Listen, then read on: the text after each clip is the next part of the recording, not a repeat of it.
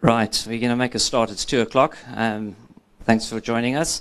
I have to do it with a mic. I don't really need a mic, but uh, they are videoing this as well for other people who can't make it. So um, there is one rule. Um, please feel free to ask questions as frequently or anywhere in the presentation that you want. Um, we don't want people sitting here thinking, I wish I'd asked that or I should have asked that a long time ago. So the idea is please be interactive as possible. Um, but for the fact that they are actually videoing this and recording it, they need you to speak into a mic. Um, so when you do have a question, stick your hand up and we'll make sure that somebody brings you a mic uh, as well. So, um, so please just bear that in mind. My name is Peter Temple. Um, I am, for my sins, the principal examiner on the A302 communication exam. Um, I have been involved as principal examiner basically when we moved it to South Africa. Um, so quite a few years. And Ryan is in the front here as well. He's going to co-present with me. He is one of the examiners, um, and I'll explain the process of how we set papers and how we mark them. Um, and Ryan has also been a marker for a few years, I guess, as well. Four years, um, two years. So, um, so Ryan will also cover some of the, the details. Um, what we're planning to do is give you some sort of just general background to how we set the exam, um, how we mark the exam, and then um, some general tips and comments regarding communications and the exam paper itself, and then get into the detail of the October 2015 exam. Um, I think both Ryan is going to do the one question, I'm going to do the other question. Um, I think you will see that what we've done is basically told you what you shouldn't be doing rather than what you should be doing. Um, and hopefully by, um, by association, you'll get the fact that actually the reverse is also true, you, what, you, what you do need to know and what you should be doing. So that's the, the process for today. As I said, please, uh, we wanted to be as interactive as possible. So stick your hand up, ask questions, um, so that we can we can cover off anything that's not clear or anything that you want to get um, an answer to that we haven't answered. I wanted to start to just ask a question. How many of you have written the communications exam before? Put your hand up if you have. Okay, so a reasonable number of people here. Um, there is it is the biggest exam that the society sets and writes. Um, so we've got a lot of people that are writing it. Um, from our perspective, um, uh, there is quite a, a large failure rate, um, and that's not because we're trying to be uh, hard on people and not let people into the profession, but actually it's because the standard isn't really met. Um, and sometimes it's pretty basic stuff that's causing people not to pass. Um, I know there is somebody in the last session who had written their ninth exam, a ninth time. Um, so it's not unusual for people to write this exam multiple times. That's not, again, what we are trying to achieve. Um, there are at least probably about 10% of the people have written it more than four times. Um, if you're in that category, I won't embarrass you, but um, the situation really from our perspective is we're trying to not let you get into that category. Um, and so hopefully today will uh, help you in terms of passing the exam um, going forwards. So that's just a sort of general comments. So what I want to start with firstly is um, the exam setting process and just give you a bit of background in terms of the exam setting. We do have um, myself, I'm the principal examiner. We have two examiners as well. So Ryan is one of the examiners. We have another examiner who's based in Cape Town. Um, that's not intentional. It was just by coincidence that we've ended up that way. But we also have people that we consider to be communications experts. These are people who are not uh, actuaries. Um, so by uh, default, I suspect most actuaries are not particularly good communicators. Uh, and one of the things that we did as a society is when we localized it in South Africa, we got people involved who are communications experts. Um, that's what they do all day long. And they are involved in helping us set the exam process. So once we set the exam paper, there are technical questions, um, they give us input in terms of what we should correct um, from our perspective as well, from their perspective as well. Um, so that's quite an important aspect to, to what we do as well. Um, and what we do is we set the, the question, um, the examiner also works out a model solution. So um, actually, we have tried to give a model solution for ourselves, and then we develop a mark schedule um, from that. Um, so those are the, the, sort of three steps um, in the process, and that all happens um, relatively easily and quickly, I guess, uh, as a general rule. The marking, um, just to give you some background in terms of how we actually mark, um, we have, uh, firstly, what we do is we try to make sure that we get consistency of standards across the piece. So we've got about 20 markers that mark all the exams. We have about 180 students writing every session. And um, we obviously want to make sure that we get consistency so that everybody, if you were marked by marker A or B or C or D, you'll get a similar mark um, and a pass fail of the, of the same people. So what we do is we actually pick three scripts to start with. Um, and those are randomly chosen. Um, if you're one of those three, you get to be marked by everybody. So we, all of our markers um, mark those three scripts. And then um, we go through those on a telephone conference and actually discuss those three scripts and where we might have had differences of opinion in terms of um, the marking standards. Um, and then we make adjustments to the marking schedule based on those three scripts. And, um, and we basically make sure that we've got 100% clarity. So if, if those people have given us slightly different answers or approaches, we will build that into the, to the marking um, schedule as well following the telephone conference.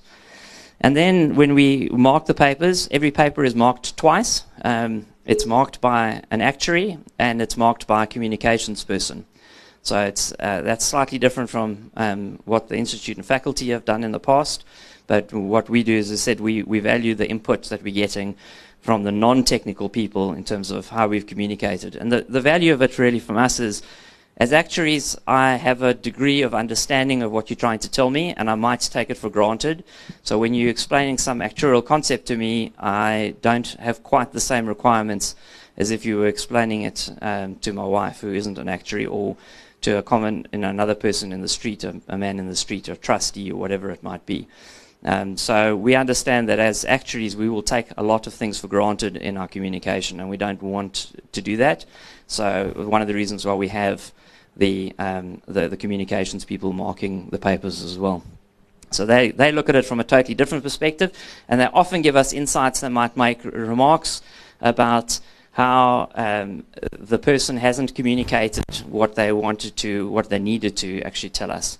Um, so that's it's quite important from our perspective because it gives us a much better understanding of what is actually going on. Um, and then we amalgamate the marks 50-50, uh, so 50% from the communications markers, 50% from the actuarial markers. Um, and that then gets uh, sent to me at that point in time. And then I look at everybody's scripts who either have significant differences between the communications markers and the actuarial markers. So if the, the, the marks differ quite significantly, I will review those scripts. And I also review any marginal scripts. Um, that results in me looking at about 30% of the scripts in total. Um, so it's quite a vigorous and rigorous process. So when you fail, um, it's not because um, somebody hasn't looked at it properly um, it's because we have spent significant amount of time already up to that point in time uh, making sure that you're not a candidate who should have passed. So that just gives you some sort of general overview of how we set the papers and how we mark the papers. Anybody got any questions that they want to get clarity on before we move on from there? My communication clear enough? Good. So some general comments then in terms of the communication paper itself, um, and some of the things I just want to remark on because the thing, these are the things that we've seen um, as problematic, I think, for, for many times in all the exams that we come through. The first one is uh, around the format. Um, it is incredible to me that so many people write this exam and don't know how to format a letter um, or do not know how to format a presentation. It is, there are marks that we give, and if you see the mark schedules, you will see that every exam always has marks for formatting. It should be marks that you are getting for granted. And yet, I would say probably 25 to 30% of the candidates lose marks entirely because of the formatting. Um, really, you should not be excused for getting that wrong. Um, so please pay attention to the formatting and make sure that you've got those things um, sorted out. My second general comment goes around tone. I would say this is probably the biggest problem that many people have when they write the communications exam is that they do not look and understand the tone that they should be writing. Um, so if it is a letter to your mother, um, you would not start that as Dear Mrs. So-and-so Temple or whoever it might be your mother's name is. Um, that I mean, anybody writing a letter to your mother and doing that, it would quite clearly be incorrect. And if you're very formalistic in your tone thereafter, there's no marker, not the actuarial marker or the communications marker that is going to pass you. Um, so we, that is a regular issue that we have. Um, when we when we have markers writing or people writing um, to a formal person, so we had a question one year that was written to the Director General of Finance, um, and uh, the, the, tone was most of the people I think that failed had a problem with their tone. They were really looking at and saying things which were just inappropriate to the Director General of Finance. Um, I very clearly remember seeing one marginal script who um, who was explaining how inflation worked um, to the Director General of Finance. Now, our government might be not great at certain things, but I would hope that the Director General of Finance understands how inflation works. Um, so spending your time, uh, you know, explaining that to the Director General of Finance is definitely going to be a reason why you will fail. Um, so the tone of what you are doing and who you are writing to is absolutely crucial. I cannot stress that enough. I would say most people fail because they get the tone wrong, either on the presentation or on the letter or the email or whatever it is that we're asking you to do. Um, so please, it is the most important thing. Sit and think about the tone that you should be writing uh, when you come to actually write uh, the letter or whatever it might be. Spelling and grammar, I don't know. Um, for the last what's it, three years now, I guess, we've had uh, computerized exams. Um, I would hope that everybody here knows how to use the spell checker on uh, Word, and yet it is incredible to me how many times we still see people sending through things without having spell checked their documents. And there's the grammar checker on Word as well. Uh, you really shouldn't be making either of those. Um, and it is significantly a problem. Um, and again, if you're a marginal script, it will be the result of you not passing. And then we have uh, my fourth and favorite category, stupid mistakes. Um, I spoke to one candidate, I don't know if you hear, uh, on the telephone after the last exam. Um, and uh, I don't normally do that, so don't expect a telephone call from me if you fail. But um, the reason I phoned, phoned them was because they were a marginal candidate and they had written the exam a number of times. And the the reason that they'd written a number of times was obviously because their scripts weren't good enough. And one of the things that I noticed from this type of script is just how careless they had been in terms of the numbers um, that they had put down. So you'll see in a moment uh, the second question that we'll do is um, a PowerPoint presentation to trustees. And um, what one of the biggest mistakes that people made in that question was that people did not add up the numbers correctly. Uh, quite honestly, um, that is incredibly disappointing given that you're actuaries or hoping to become qualified actuaries. If you can't add three numbers correctly and put that on a presentation, um, that does not give me a great impression of, uh, of whether you're able to actually communicate technical facts to people. So stupid mistakes is really one of the key things that uh, people can cut out. Um, I think part of it is that you probably don't read your work when you finished it, and you probably should. Um, so some, you know, make that a rule when you finished it. There should be plenty of time for you to write the exam and go back and read the letter that you've written or read through the presentation. Um, and you need to do that more carefully than many people do. I think that's one of the uh, the things. The, I mean, just the, I think I don't think it was this exam, but the previous exam, people just used the wrong titles, the wrong names. Uh, I mentioned the Director General of Finance. Um, people were writing to the Director General of Insurance um, and not even using the correct title of the person that the question had asked for. Uh, it, that that really doesn't give a great impression in terms of the way things are done. The fifth comment I want to make is we, we do ask people always to put a word count down, um, particularly for uh, emails and letters. Um, it is in every single exam. If you don't do it, you're throwing away four marks. If you do it and lie to me, you also throw away four marks. In fact, I'm inclined to give negative marks. Um, we do check. We've got computer programs that are able to check and tell us what the word count is. Uh, there were at least three people in the last session that were out by more than 25 words. Um, that's not a mistake that you could have made. Um, that's in, unintentionally. Um, that goes to the question of professional ethics, and actually, this is part of the professionalism uh, suite of exams, the communications exam, and it does give me a very poor impression of the candidates if they lie about the word count to try and get the marks. Um, so all three of those candidates failed. Um, one of them would have passed uh, if it hadn't been for the word count. Um, I will not pass somebody who does that. Um, so please make sure you do it for starters, and secondly, um, be honest. Um, we do check, uh, and you don't want to get caught out in that in that process. So that's that's quite important. Yep, a couple of questions. I'll take yours now. Just start with you. Hi. Oh, I just wanted to make a comment that after my counseling session this year, I learned that the tables also count towards the word count. So in my previous attempt, the tables, I pasted them as pictures, so then it didn't include the word count in there. So I just wanted to make a comment to the people that they are aware as well. I, I didn't know as well. Okay, one of the candidates who didn't count the word count in the tables. Um, so yes, that's true. Um, the word ca- the words, if we say word count and you have words in a table, they also include um, and are counted as well. So that's a, that's a very valuable comment, and somebody needs to pay attention to that. We've got another question at the back there as well. I mean, just by the way, and it wasn't you, because um, uh, there, we did actually have somebody who, when we excluded the word count even from the tables, there was still like 25 words uh, difference. So, yep. Um, Brian here. Um, could you send out some kind of clarity just in terms of the word count of what will actually count within the word count and what won't?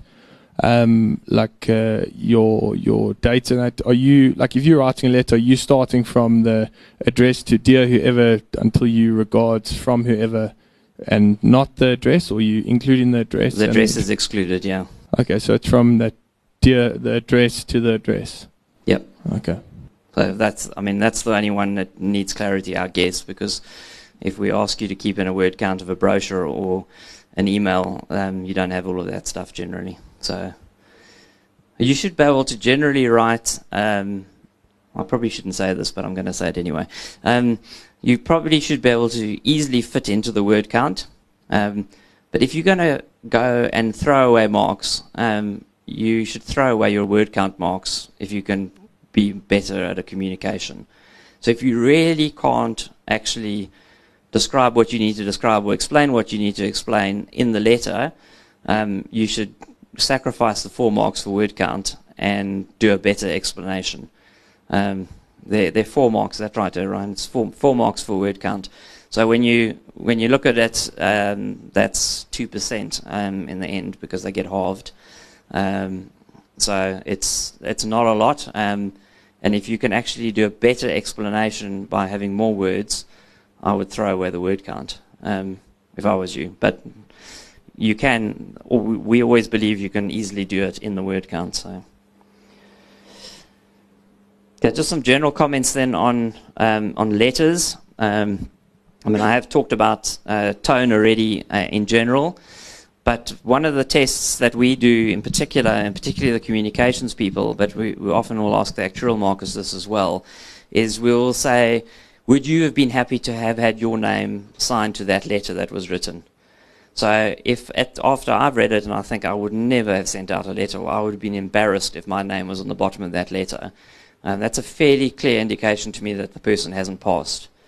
Um, so that's a it's a very good general test. Um, it's one of the ways that we test tone. It's one of the ways that we test that we're happy with this candidate in general. Um, so you might do very poorly on the technical marks, but actually at the end of the, the, the question, if we ask ourselves, actually would I have been happy to um, had the, my name at the bottom of that letter, and the answer is yes, then I've probably got the tone right. So that's that. That is something you can ask yourself um, as well. But there's also a sort of second part of it um, that, in terms of tone, is that if you were the recipient of the letter, would you have been happy to receive that letter? Has it answered the question that you had, and would you have been happy with the tone? So a number of times I've seen people writing things, and I think if I actually had received that letter from a bank explaining my bank charges or whatever it might be, um, I would have been very irritated. Um, and that's not particularly successful if you've managed to, to do that, if you've irritated um, the person who's meant to be reading it. So those are the two tests, in terms, particularly in terms of letters. Yep.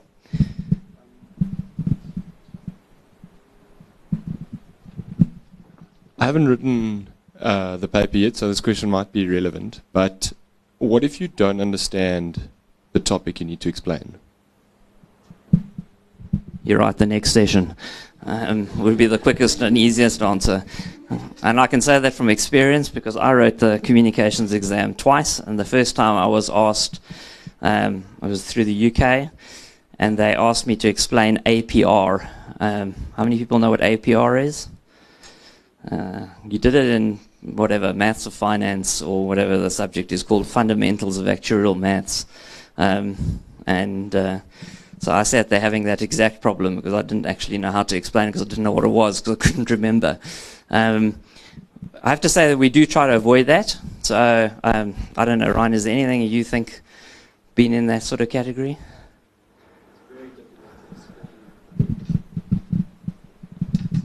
Becomes extremely difficult to explain something if you don't understand it yourself. Uh, it's one of the points that I've got in, in my uh, slides later. Um, I think you need to do your best, you know, try and understand it and try and interpret it. Um, but the chances of being able to explain it correctly are, are tough.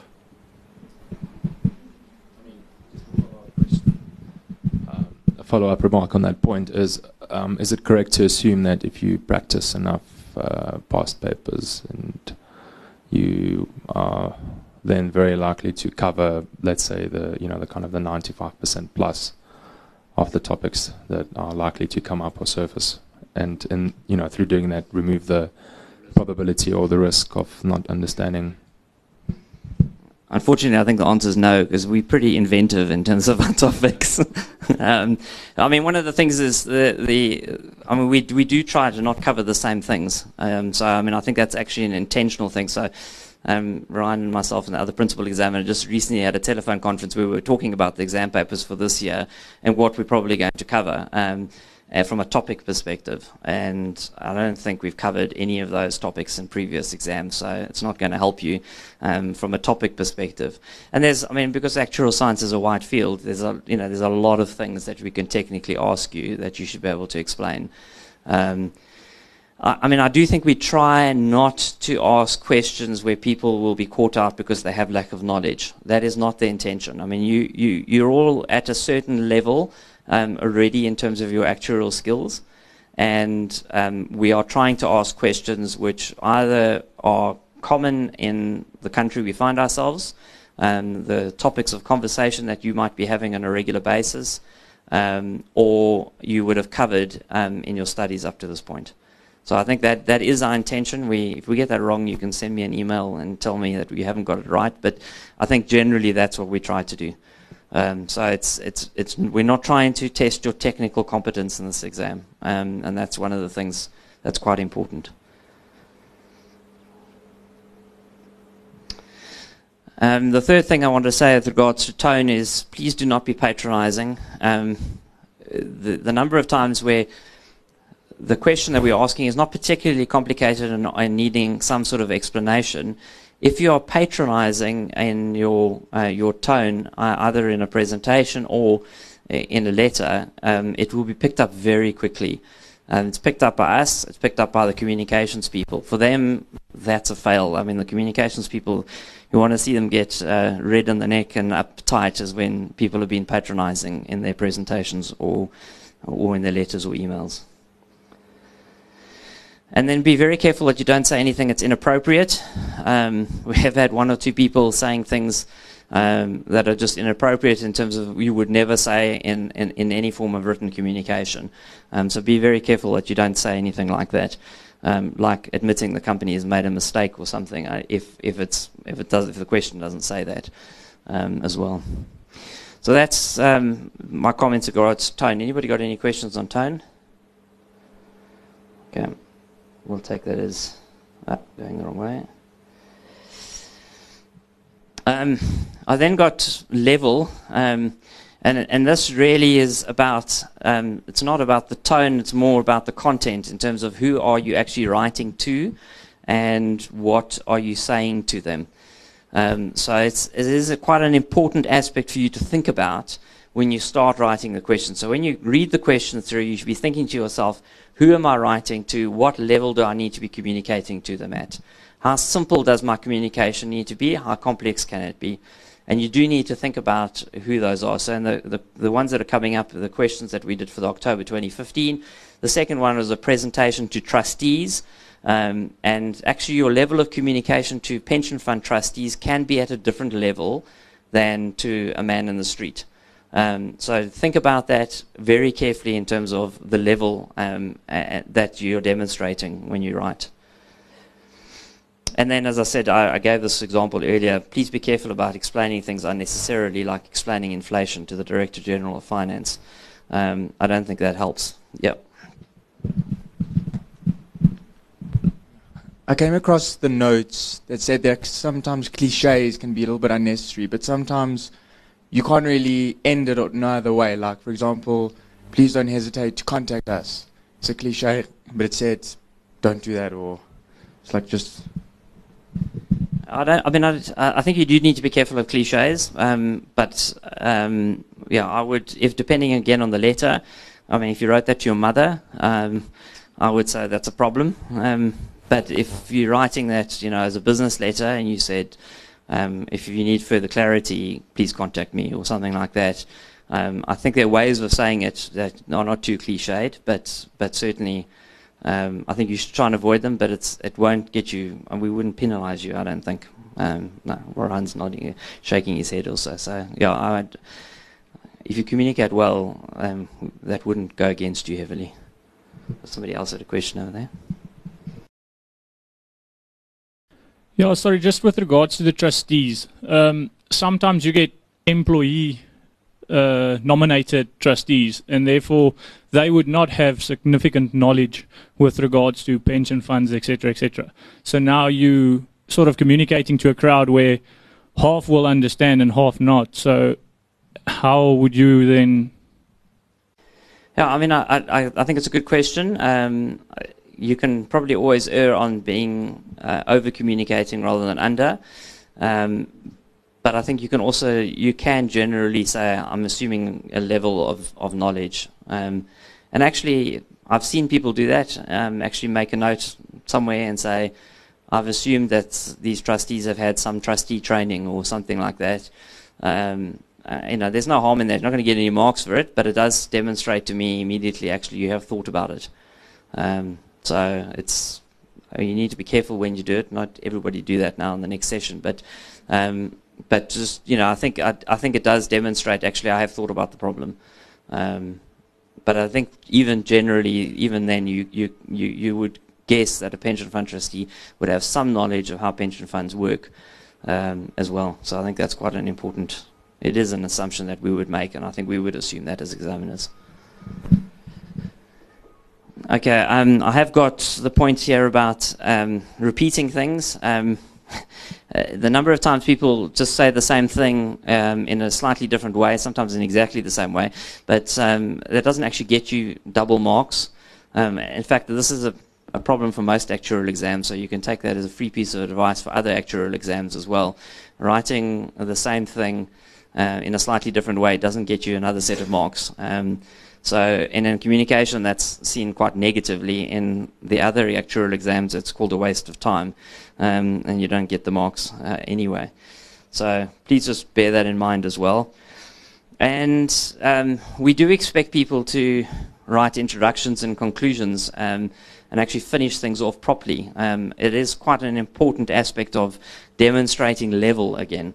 So please just bear that in mind as well. Um, a number of times people write letters or things just don't uh, actually put the right concluding comments or even the please don't hesitate to contact me, um, you know, just sort of finish mid sentence.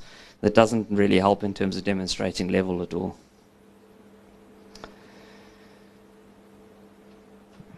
The third thing in terms of letters, um, and it's probably, you know, it's letters, emails, um, you can probably take it in, is just be careful that um, you don't give a biased, one-sided view um, when you're writing something. So we we did have we have had a couple of examples in the past of where we have asked you are writing on behalf of the Actuarial Society, um, and uh, and then we would expect uh, a response to whoever the Department of Health or whoever it might have been.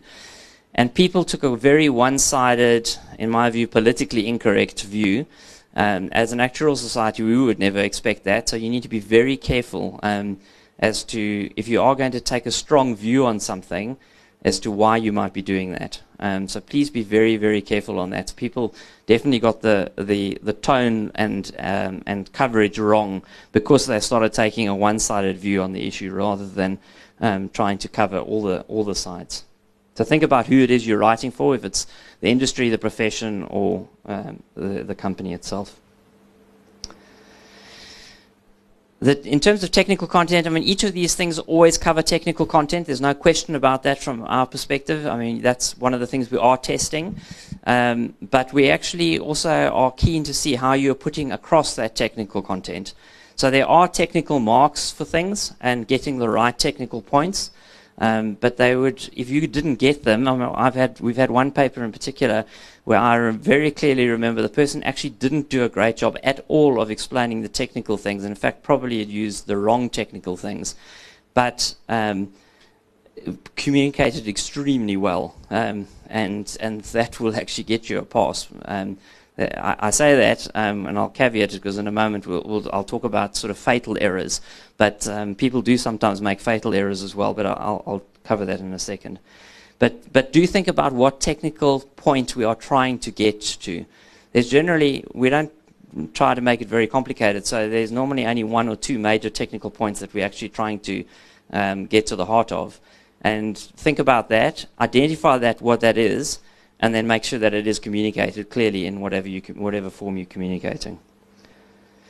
And along goes with that is the depth that you need to actually communicate that. So I would suggest when you're actually writing the exam, sit down, read the exam question, identify the technical point, and then say, well, how much depth do I need to go into to actually answer this for the person? Um, get that up front before you start writing your, your solution. It helps, particularly when you're writing to lay people, to give examples and illustrations. There are often marks, um, particularly if there's numbers involved. Um, it, it is generally quite good to illustrate those things with graphs. Um, it looks much better, um, whether it be a presentation or a letter. Um, it's much easier for somebody visually just to look at it and say, "Yeah, I understand that. I understand what they what they're trying to display." Don't force that, but if you can give um, either an example or you can give an illustration. Uh, it is very valuable to do that, um, and definitely you'll see most of the questions. And I guess your actually my certainly the second question. I think both questions in the last paper had examples of how you can do this as well. And then, as I already said um, right up front, the, the basics, the structure, um, are actually quite important in terms of, of letter um, and the word count. Uh, I'll stress that again. And generally, you need to give some method of how to contact you, particularly if you're writing a letter on behalf of a company. It would be extremely unusual that you wouldn't give um, some sort of contact details. So you might say, you know, please feel free to contact me and give a telephone number or an email address or whatever it is. Um, but, but please make sure that you include that. And make sure that you've got the addresses correct. Again, the number of people that actually just write either the wrong format or actually just get the address information incorrect. Uh, and you lose really stupid marks uh, that you should be getting. And then the last thing is um, we do expect people to use paragraphs. You don't have to write everything in the same sentence, um, just flowing on. And you might say that's pretty obvious. But, you know, again, look at it and say, at the end of it, when I, if I received this letter, would I be happy with this, or is this like a big paragraph, and should it be broken up? A number of times we've seen people just you know chunks of data like this, um, which is not easy to read, and particularly if you're a layperson, you wouldn't you'd probably get bored about halfway through it. So please think about that and put the paragraph breaks in appropriate places. Um, we do look for that, and again, the communications people in particular look for that. Has anybody got any comments or questions before I move off of sort of some of the general comments in terms of letters? Okay, then I just want to give one or two general comments in terms of presentations. Um, again, you need to think about what is the key message that you're trying to get across in the presentation. it is difficult because, in a sense, we're looking at your presentation as a written presentation and aren't actually hearing you deliver the message. So it needs to be very clear as to what message you are delivering in the presentation when we look at it. Um, you know, if you saw my slides and without me speaking, it it wouldn't be as useful uh, as me hopefully speaking as well. Otherwise, I'd just be you know flashing up slides and not saying anything. Um, but that's what we're marking off of. So it, it is slightly different, but you need to make sure that the key message is very clear. So please make sure that, that it is coming through quite clearly. Again, same comment as what we made on the letters. Uh, think about who the audience is and demonstrate that you understand who the audience is and make sure that the tone and level of the presentation um, is, is there. Not too much information on slides. Um, people think six slides and I'll use font three and um, I can put in 100 words on a slide. Um, you're not going to pass if you do that. Um, you really need to not put more words on the slides than we've got on these slides. So have a look at that's really what you should be aiming for is a minimum amount of information really. And you don't need to use full sentences. The number of people that use full sentences for, for slides, you, I wouldn't ever do that. Um, you're trying to get across the key message, make sure that it's absolutely clear, um, but don't pack the information in because you've only got to use six or eight slides.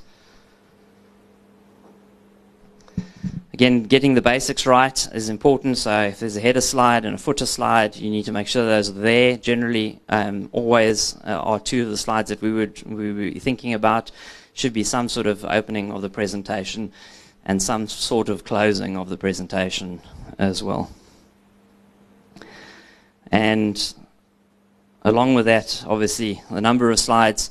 If we say six to eight and you use 10, you're going to lose marks. We do give uh, marks or negative marks for the number of slides that have been told to use. So um, if you go outside of that, you are going to lose marks for sure uh, in terms of the, the, details. I've already made the point about um, fonts.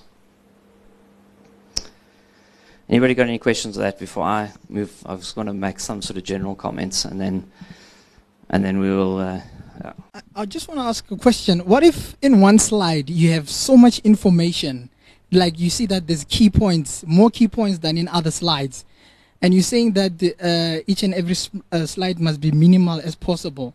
So in that case, you can miss the key points. Then how do you juggle around that? Because sometimes for me, it's a problem. Yeah, I mean, I, I think you've got a balance between, I didn't say minimal amount on the slides, I said, you know, a reasonable amount on the slides, not too much. I think part of the problem is uh, people put a lot of detail sometimes on the slide, trying to cover everything that's in the question, without thinking about, do I need to cover this? And can I leave it out? And is it a key message that I need to be sending? So I think it's a balance between uh, getting the right information in versus having way too much information. Um, I think that's qu quite a it is that is the crux of what we're testing really. Somebody else with a question at the back there.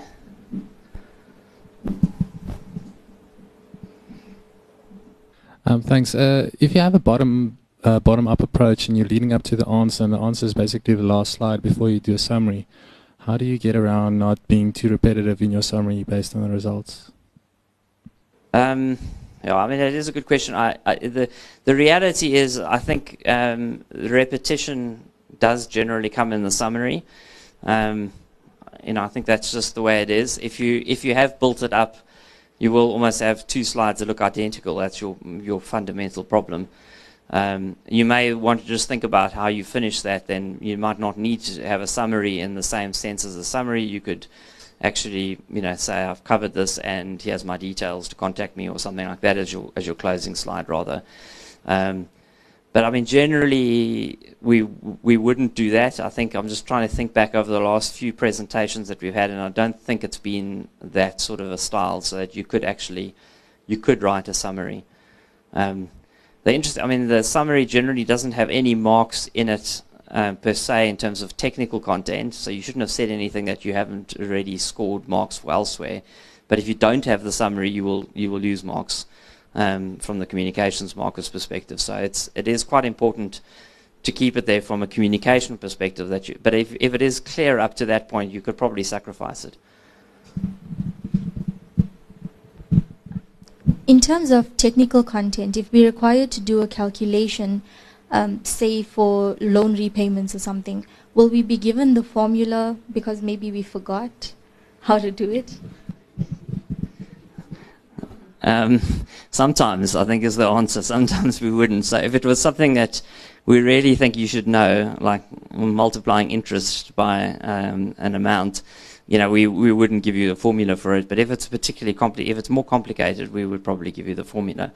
Um, I mean, they've. I, I, actually, this question, I guess, says, was it last? Was it October? Was it April last year? They had a bit of technical with repayments. I can't remember which one, but um, was it was May? Yeah, May. The May question of last year, I think, had a bit where you had to do some calculations, and people didn't always get the calculations correct.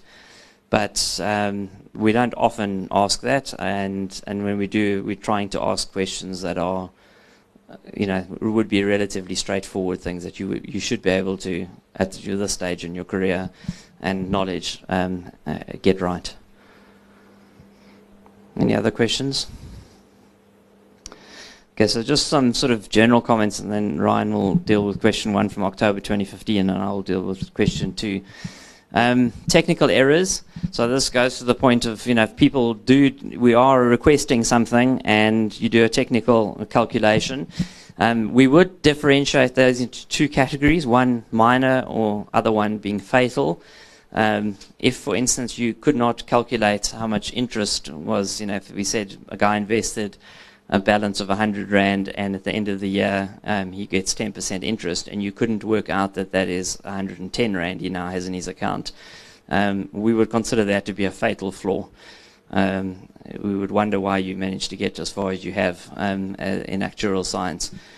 So in every exam, we there are certain things that we consider to be fatal flaws, um, and if you make the if you make the mistake, we will not pass you. Um, so I said in this October exam, if you add it up incorrectly on the trustees slide, I consider that to be a fatal flaw. Um, I, if you presented to a group of pension fund trustees and did not add up your numbers, your three numbers correctly, I think they would fire you, um, and rightfully so. Um, so, you know, things like that I think are quite key, and so we will always, every exam, say this is a fatal flaw. It's always a discussion amongst the examiners and markers as to what we consider to be a fatal flaw. If they pick it up, uh, the markers will generally make sure that you fail, but they will always flag those candidates to me as well um, to make sure that um, that we don't pass anybody who has fallen on that particular hurdle. So sometimes the technical errors are minor, and we just that doesn't really make any difference to us, and we move on. But uh, if it is something major, um, it, it will result in you failing. Um, use of abbreviations and notations. Um, be very careful about that, please. So sometimes the questions actually give you the notations and give you the actuarial speak or whatever it is. Um, and you are then asked to communicate something to a layperson. Please be very careful in putting something into a letter that's a layperson if they don't understand the notation. Um, it's one of the things we are testing for. So we might give you the question and expect you to know that you can't put notation, actuarial notation, into a letter to a person in the street. Uh, they will not understand that. Um, so just because we've put it in the question doesn't mean that you can put it in the answer. Um, think about whether it's appropriate or not. If you were communicating to another actuary, I'd have no problem. You know, you would you would expect them to understand what that is, and you would be welcome to use the notation. So again, any form of abbreviations think about whether they're obvious or not. You know, if you wanted to say, for example, and you used EG, I would think that most people would understand that and we wouldn't hold that against you. But uh, generally, be very careful about using abbreviations um, in the communication exam.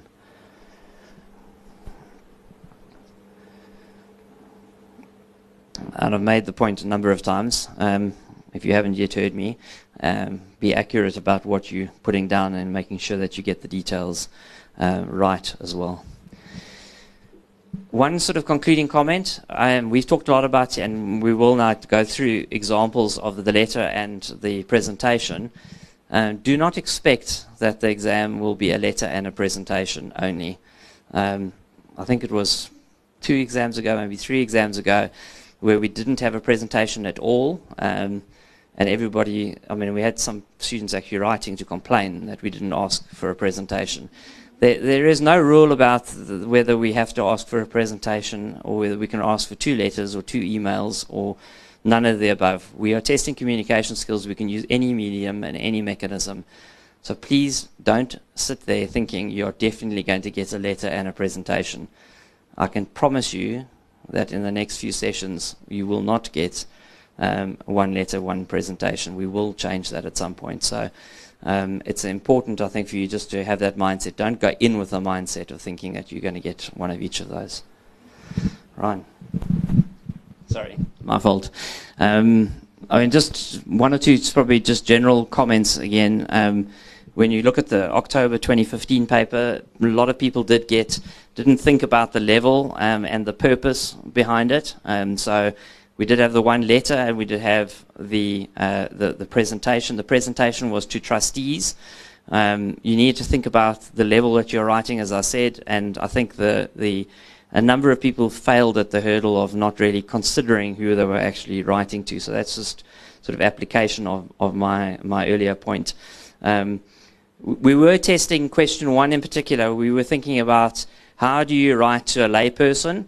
Um, so that's that was really, if you if you look at it, that's the core of it. Uh, and question two was, in a sense, a semi-technical audience. They weren't a technical audience, but they would have had some understanding of pension funds and how pension funds operated. So it's important for you to think through that, as to say, what are we actually testing? And when you come to the question um, in May, that's exactly what you should be thinking about as well. And it's important for us um, as well to understand the level of technical nature that you are, are we actually checking. So the layperson, we will not be checking a lot of detailed technical content. Um, it's very different for them versus a pension fund trustees. And I do think that's. Uh, Thank you, Peter. All right, so I'm going to cover the uh, first question of the October 2015 paper. Uh, more from a technical point of view. I'm not going to go into all the things that Peter's already covered.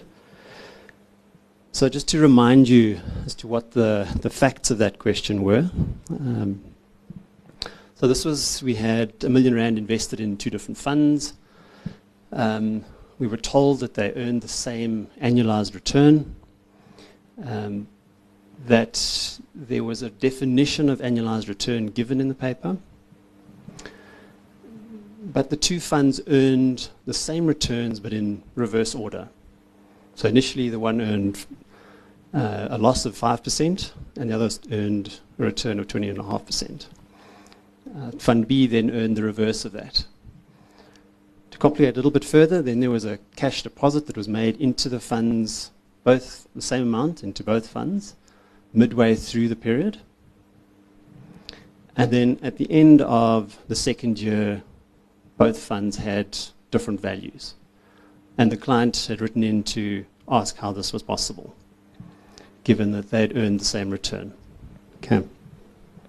So I think the first thing to do with any of these type of any of the questions is is to figure out what are the instructions. Okay. Break the question down into every single little piece of instruction that you need to provide an answer on.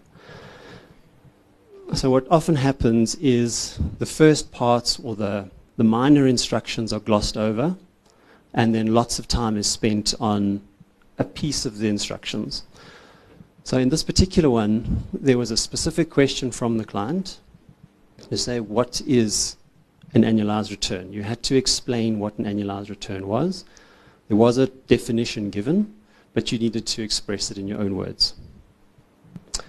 Then he was asking the question, how is it possible to have the same return from the two different, from the two different funds, even though, because the values of the fund at the end of the period were different.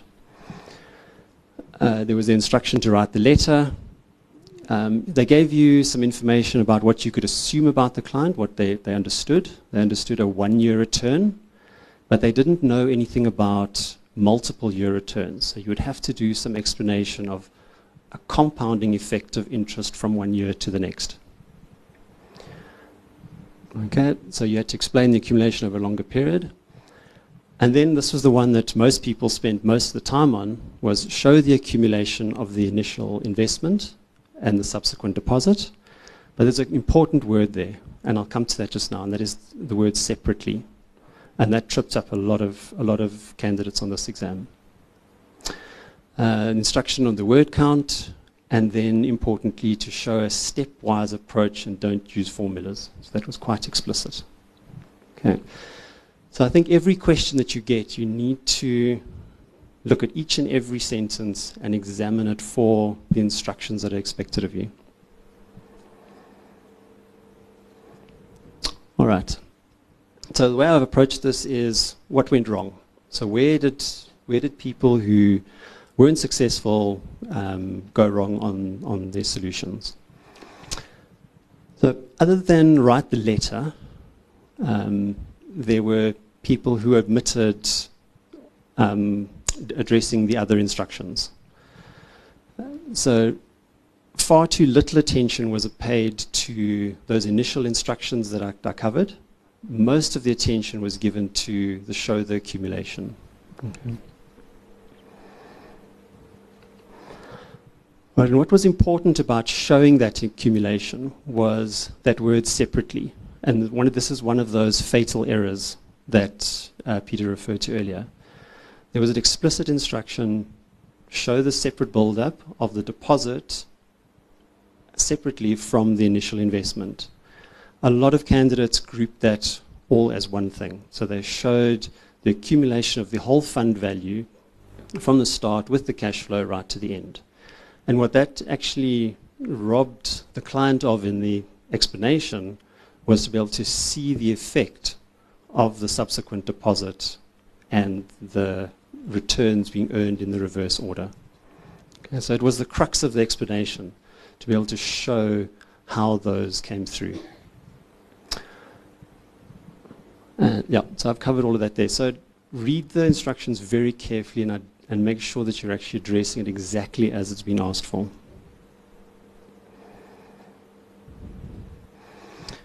Right, so just going back to some of those other instructions. So many, many candidates didn't actually address what an annualized return was, um, even though there was a little definition given in the notes to the, the question. Um, not explaining compounding over two years, so just assuming that the client understood how interest would progress from one year to the next. Um, and then you had to show that the reverse order of returns had no effect on the annualized return.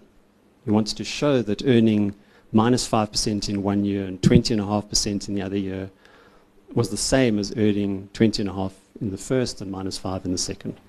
Okay, they both gave you the 7.5% annualized return. And you had to illustrate that to the client.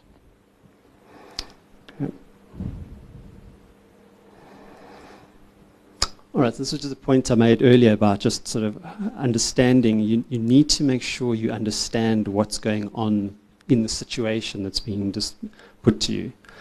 Um, and if you, if you can't understand what's going on, it's going to be extremely difficult to, to um, give an explanation to the client.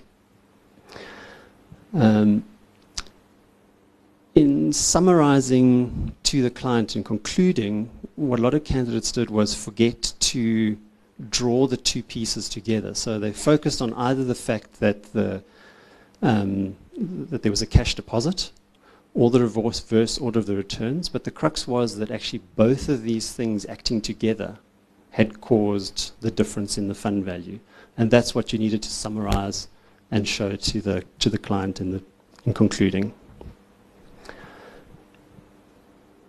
I have I did see some examples where the explanation and the illustration of the accumulation was right, but it was the most complicated way of getting there that you could have come up with, and that's not going to help. If you understand what's going on, then use the simplest approach, the easiest approach to be able to show what's happening.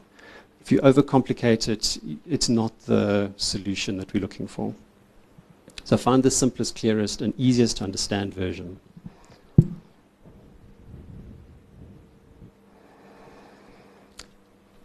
And then uh, just touching further on what, what Peter alluded to earlier was accuracy. It is fairly common for um, really simple mistakes to be made um, in, in putting the solution together. So literally copying numbers from the question into the solution.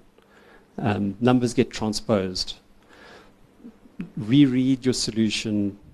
Be very conscious of checking that the information has come across correctly from the question into your answer. Um, calculation errors, again, are possible.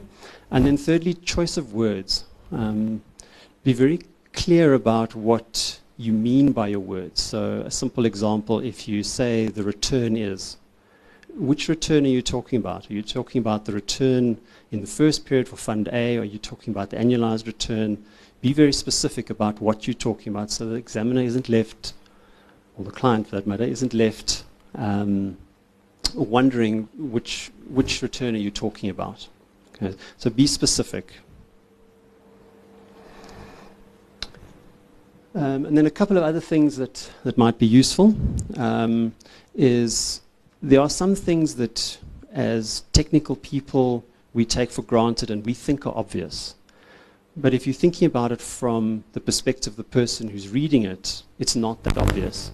So you perhaps need to err a little bit on the side of stating some things that are obvious. Okay, so the addition of two numbers, for example, it might not be it's obvious that that's what they add together, but it's worth stating. And there are marks for being that clear. Yeah. Uh, and then just further on to what, what Peter commented on, on tables and graphics, exceptionally useful in getting, getting across a concept, but they must be appropriate. So in this particular question, tables were great. Um, it was a nice way to be able to show the accumulation of the, the fund, show the interest, show the different uh, the cash flows, um, but a graph probably wouldn't have worked. There was, was a candidate who used the graph, but a graph wouldn't have been appropriate to be able to get the message across in this situation. So make sure it's an appropriate graphic representation for, for what you want. Um, and it's only useful if the client can understand what's in the table. So don't just present a table and then not explain what's, what, what's inside the table.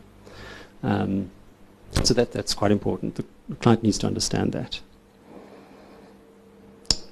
Okay.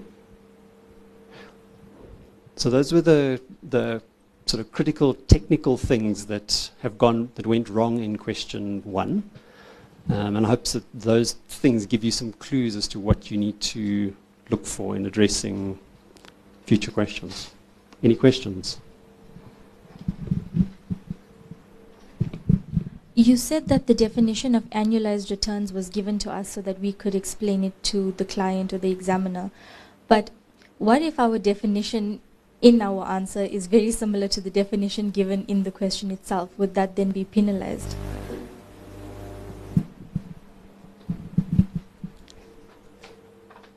G generally, you'd have to look at it in, in terms of will that client understand that definition? So there might be some things in there, in that definition that we've given you in the question, that might take some assumed knowledge into account. So if you're then presenting it back to the client, you might need to expand it to explain some of those things. So you have to look at it from who the client is and who you're communicating to.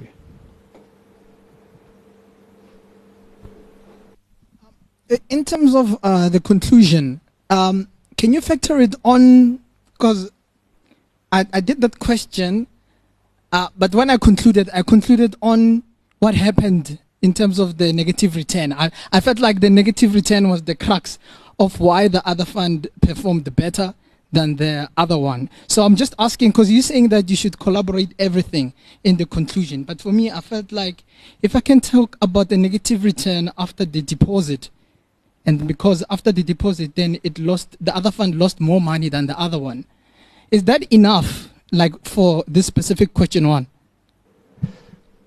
I think if you so if you'd addressed all those other instructions, so you'd addressed what the annualized return was, you'd addressed um, every single other sort of feature of the the, the instructions. Um, but in that accumulation, you only addressed what happened from the end of the first year to the end of the second year, that wouldn't be sufficient. The question's asking you to show the accumulation of the initial deposit as well as the cash flow that happened after the second after the end of the first year. So, so that wouldn't have been enough, and I, I, I suspect you would have failed on that. Uh, so the presentation will be available for, for you for afterwards.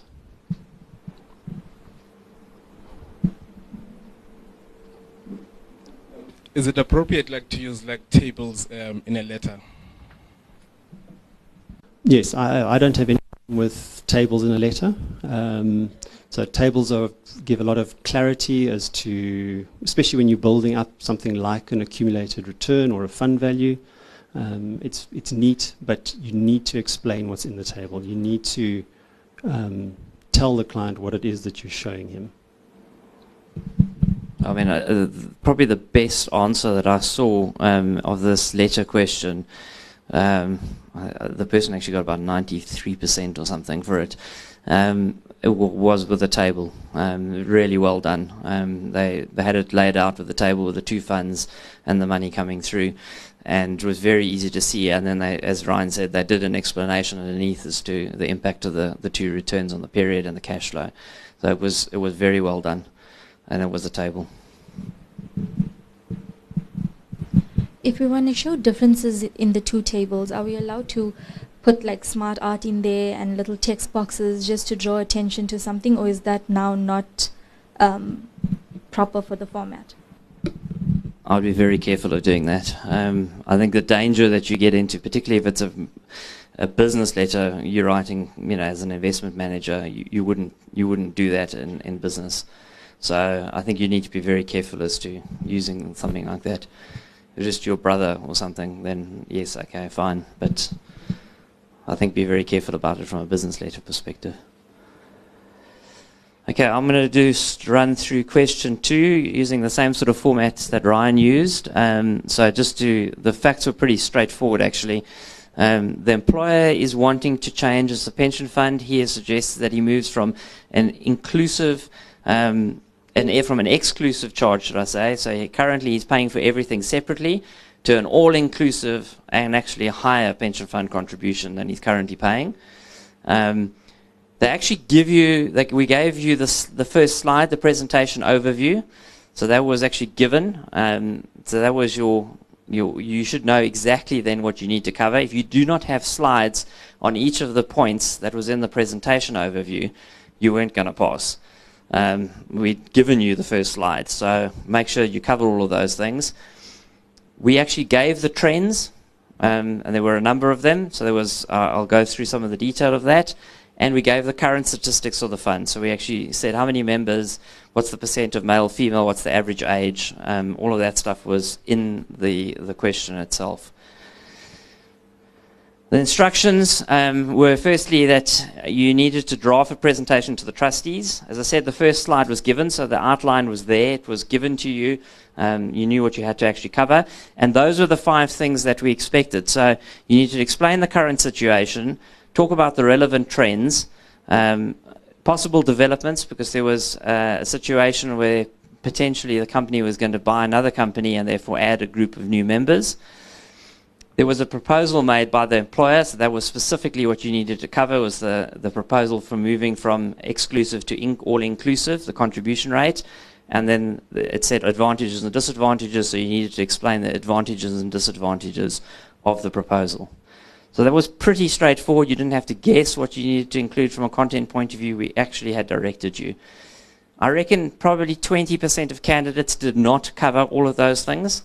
I don't know how you could think you could get away with not covering them if your first slide was this. Um, but incredibly, a good number of people didn't cover them all. Um, so really not, not great um, from that perspective. So what went wrong? Um, the first problem that went wrong with many people, as I said, I think it was at least 10% of people can't add up 5%, 2.5, and 0.8. Uh, that does come to 8.3. Um, a number of people managed to get to 8.8. I don't know how, but um, and it wasn't one, um, unfortunately. So uh, there's an example of how people just don't get uh, marks because of making a stupid mistake. The second big issue was that of trends. Um, it seems that many people don't know how to calculate a trend. So, firstly, we asked people to cover trends. There were actually six trends. Most people did not cover six trends.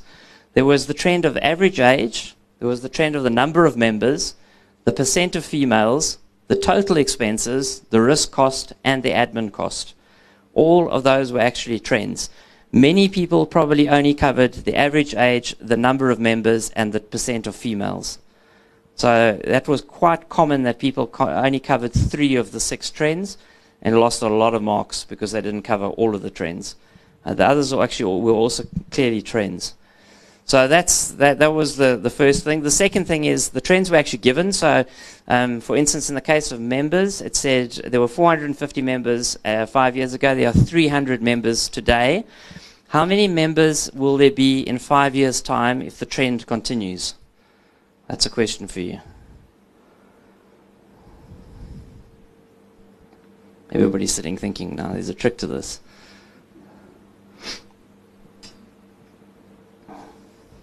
Anybody? How many people want to say 150?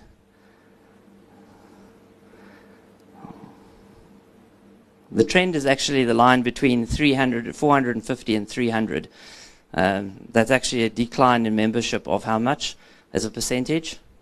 One third. So one third members will decline in the next five years. One third of 300 is 100. Um, you'll be left with 200 members a huge number of people don't know how to calculate trends in the Actuarial Society's uh, communication exam. So actually, most people took the trends and just said, average age 35, now 39, five years' time, what will the average age be? Not 44. Um, it's 39 over 35 times by 39.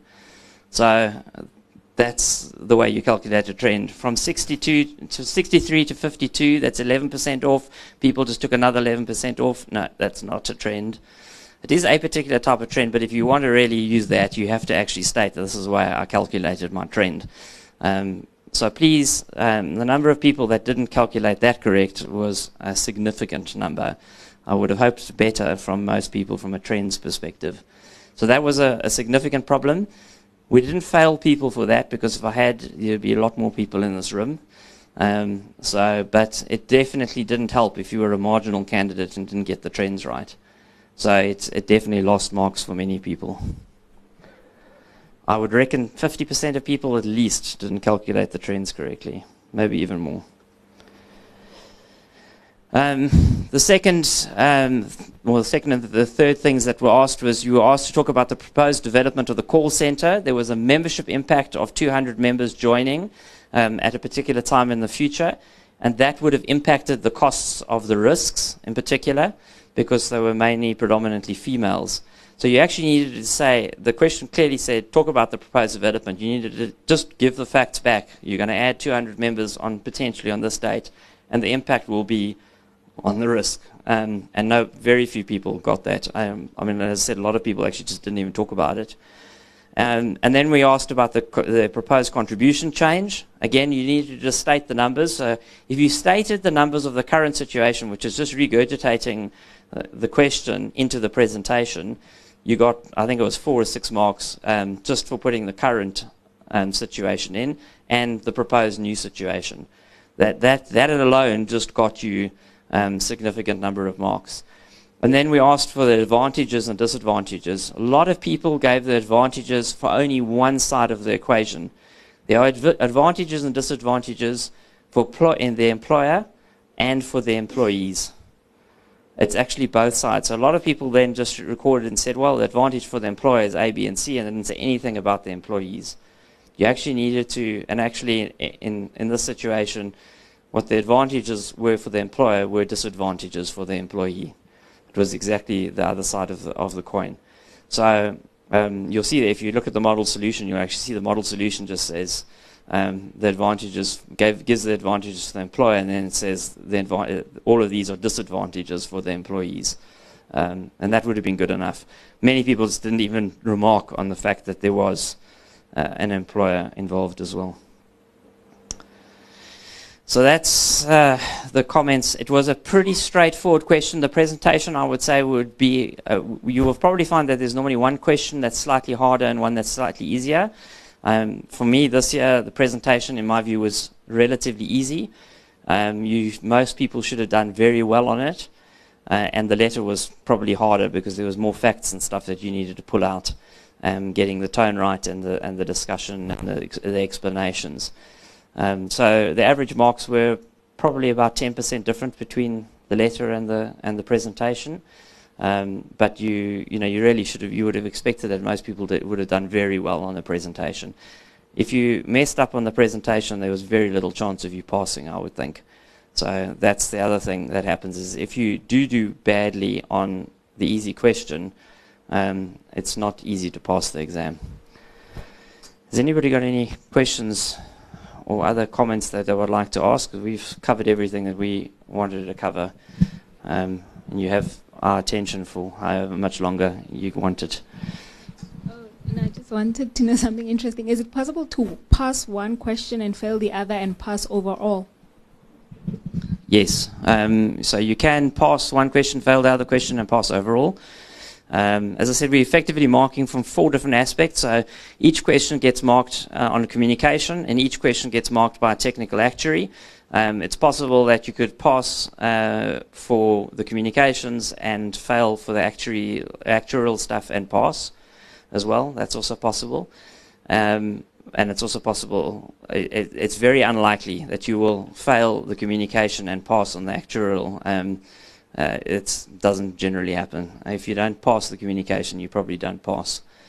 So it's that that's a general rule. But you can pass one question and fail the other one. It hel helps though if you pass both rather. Don't aim for passing one and failing the other.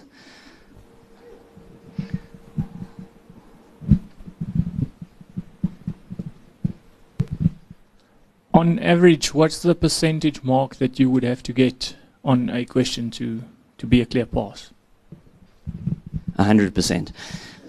Um, we don't uh, publish the pass marks, as you know. Um, I would say you should be aiming for 60% um, as a general rule. So if you're going to get less than that, you're putting yourself into jeopardy. If you put, get more than that, you probably will be safe. But uh, that's what you should be aiming for. I wouldn't want to go less than 60.